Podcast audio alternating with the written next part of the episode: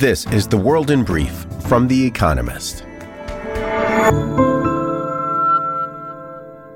Our top stories. Consumer prices in America in May were eight point six percent higher than a year earlier, the fastest inflation rate in more than four decades, up from an annual pace of eight point three percent in April. Prices rose by one percent in May alone, and the core index, which strips out food and energy, by zero point six percent. Stocks finished their worst week since January, and bond yields rose amid speculation that the Federal Reserve might raise interest rates further or faster as a result. More than twenty million Americans tuned in on Thursday night to watch the hearings of a congressional investigation into the attack on America's Capitol on January sixth last year by supporters of Donald Trump. A committee set out to prove that the riots were part of an, quote, attempted coup. Along with video footage and live testimony, they presented reports that Mister Trump had spoken approvingly of the mob's chance to, quote, hang Mike Pence, his vice president. On Friday morning, the former president took to his own social media platform to rubbish the recorded testimony of his daughter, Ivanka Trump. Ukrainian officials and military officers said that their forces fighting in the eastern Donbas region have run perilously low on artillery ammunition. They estimated that Russia has ten to fifteen times as many artillery pieces as they have at the front, putting Ukraine at a grave disadvantage in a war of attrition. The complaint was also a plea. Most of their ordnance is arriving from Western countries, and not fast enough, they say. The president of the European Union's parliament said the institution stood, quote, fully behind Ukraine's bid to become a candidate for joining the E U. Roberta Metsola was speaking at the Copenhagen Democracy Summit on a day devoted to a discussion on how to, quote, defend Ukraine, counter authoritarian powers, and build an alliance of democracies.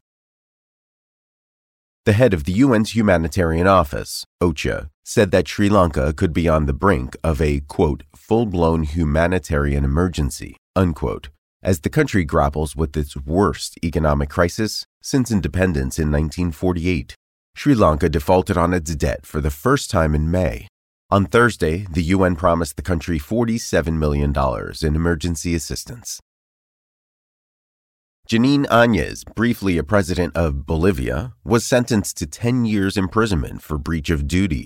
She had taken the helm of a hastily assembled caretaker administration after President Evo Morales resigned in twenty nineteen, whereupon she wrenched the country rightwards, away from the rest of left-leaning Latin America. Miz Añez was arrested on charges of terrorism and sedition in March twenty twenty-one, soon after allies of Mister Morales defeated her side in elections. America will drop its requirement that travelers arriving at its airports first test negative for COVID nineteen from Sunday. Airlines have long lobbied the government for the change, saying many Americans were being put off international travel by the prospect of testing positive and being stuck abroad. I A T A, the world's biggest airline trade group, said it was, quote, great news. And phrase of the week, the octopus doctrine, as described by Naftali Bennett, Israel's prime minister, discussing his approach towards Iran. We no longer play with the tentacles, with Iran's proxies. We've created a new equation by going for the head.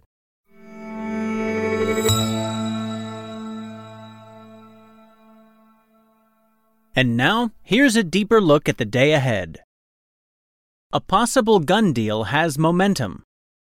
After a deluge of mass shootings, many Americans are fed up. On Saturday, tens of thousands are expected to attend at least four hundred fifty March for Our Lives gun reform demonstrations across the country and beyond. Organizers expect as many as one hundred thousand to march at the rally in Washington, D C America has seen at least two hundred fifty-four mass shootings this year, notably at a supermarket in Buffalo, where a white supremacist targeted African Americans, and in Uvalde, Texas, where a gunman killed nineteen children and two teachers at a primary school. The anger may yield political results. A sweeping gun reform bill passed by the House of Representatives on June eighth will probably falter in the Senate, but negotiations for a more modest bipartisan Senate bill look promising. The model may be Florida, which changed its laws after a school shooting in two thousand eighteen. A so-called, quote, red flag law there prevents dangerous people from accessing guns and limits the purchase of some firearms to under twenty-ones. That will not end gun violence, but it could help.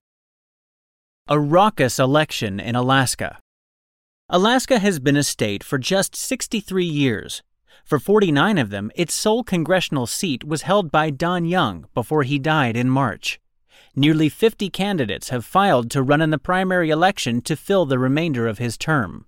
The vote will be held on Saturday. The candidates include Josh Revak, a state senator endorsed by Mister Young's widow, and a man called Santa Claus. A better-known aspirant is Sarah Palin, a former governor who served notoriously as John McCain's running mate in the two thousand eight presidential race. But although she enjoys the endorsement of Donald Trump, Miz Palin may struggle to convince Alaskans she is serious. A recent television appearance saw her rapping while dressed as a bear. In August, the four candidates who win the most votes will compete to determine who completes Young's term, which runs until January. In a separate primary, and then finally a general election this November, will be needed to decide who will occupy the seat after that. Alaskans could be forgiven if they are confused. Football's corruption scandal drags on. Sepp Blatter and Michel Platini were once the most powerful men in football. Mister Blatter was president of FIFA, the world governing body, from nineteen ninety-eight until two thousand fifteen. Mister Platini, a former captain of the French national team, ran UEFA, FIFA's European subsidiary, from two thousand seven to two thousand sixteen. Racked by allegation of corruption, the pair has since fallen from grace. This week, both men went on trial in Switzerland. Under the spotlight is a payment of two million Swiss francs, or one point eight million dollars, made in two thousand eleven from FIFA to Mister Platini, authorized by Mister Blatter. Both men say the payment was made to settle a gentleman's agreement over Mister Platini's salary. But prosecutors allege it was fraud and embezzlement, and, even if legitimate, was paid well after it should have been. If found guilty, Mister Blatter and Mister Platini would join an inauspicious group of other convicted former football executives, many of whom faced charges relating to evidence found during a raid on FIFA's headquarters in Zurich in two thousand fifteen. Sometimes the beautiful game leaves behind an ugly mess. Traffic noise might affect intelligence. Arthur Schopenhauer called noise, quote, the most impertinent of all interruptions. Since the German philosopher was driven batty by the cracking of horsemen's whips, one wonders how he would have managed in a cacophonous modern city. Not very well, if new research published in PLOS Medicine, a journal, is anything to go by. In a study in Barcelona, nearly three thousand children from thirty-eight different primary schools were given a series of cognitive tests.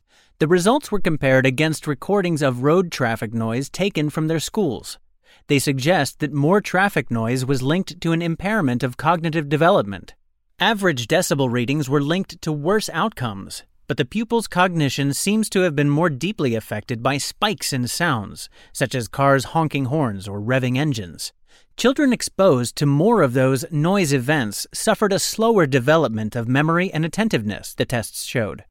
Noise regulations in cities are often based on average decibel levels rather than spikes. Rethinking that might serve children better. Weekend Profile: The Gupta Brothers. Ajay, Atul, and Rajesh Gupta were not born in South Africa, but within twenty years of arriving, they had allegedly pulled off one of the most remarkable corruption schemes in history. The three brothers stand accused of orchestrating a mind-boggling scam of state capture in the two thousand tens, in which at least forty-nine billion rand, or three point two billion dollars, in public money and contracts was apparently channeled into or through Gupta-linked firms, making the brothers fabulously wealthy. Last Monday, Atul and Rajesh were arrested in Dubai in relation to a case being pursued by South African authorities. The Guptas have denied any wrongdoing and described the allegations as politically motivated. Ajay has not yet been arrested. The trio grew up in Saharanpur, a sleepy town in northern India. Their father, a small-time businessman and trader, urged them to go out into the world and make their fortunes. Atul, the middle son, arrived in South Africa around the fall of apartheid and began a business assembling cheap computers. Within a few years, his brothers had joined him, and together they began to forge political connections in their adopted homeland. That soon paid off in the form of public contracts, such as one in two thousand two to supply computers to government-run schools. They seemed quickly to settle on a modus operandi of pocketing cash while delivering little. Journalists found that the computers did not work as promised. Few friendships were as profitable for the Guptas as that with Jacob Zuma. The brothers met Mister Zuma in the early two thousands when he was the country's deputy president. The Guptas regularly invited Mister Zuma into their Johannesburg home and employed his son as a director of some of their businesses. After winning the presidency in two thousand nine, Mister Zuma repaid the favors in spades, ultimately handing over, in effect, the keys of state. The Guptas secured control of the boards of huge state-owned firms, including the electricity, rail, and ports monopolies. Investigations by public watchdogs and a judge-led inquiry have reported that by around two thousand fifteen, the Guptas were able to have cabinet ministers appointed and fired. Yet the brothers seem to have made a fatal mistake. Most of the time, bribe payers follow an unwritten code. Steal only as much as you can before attracting attention and getting caught. To the Guptas, this seemed to be just one more rule to be broken.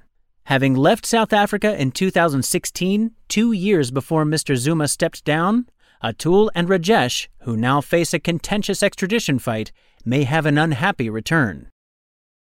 The winners of this week's quiz. Thank you to everyone who took part in this week's quiz, and sincere apologies to readers who were sent an old question in Friday's email newsletter. The winners, chosen at random from each continent, were Asia, Aram Kim, Bucheon, Republic of Korea. North America, Christian Hechimovic, Squamish, Canada. Central and South America, Michael Tanaka and Beatriz Fortes, Brasilia, Brazil. Europe, Eric Mashkelaisen, Helsinki, Finland. Africa, Hasit Raja, Nairobi, Kenya. Oceania, Ian Hamilton, Perth, Australia. They all gave the correct answers of David Tennant, Earl Grey, Shirley Chisholm, Jane Fonda, and In the Heights. The theme is novels by the Brontes. The Tenant of Wildfell Hall, Agnes Grey, Shirley, Jane Eyre, and Wuthering Heights.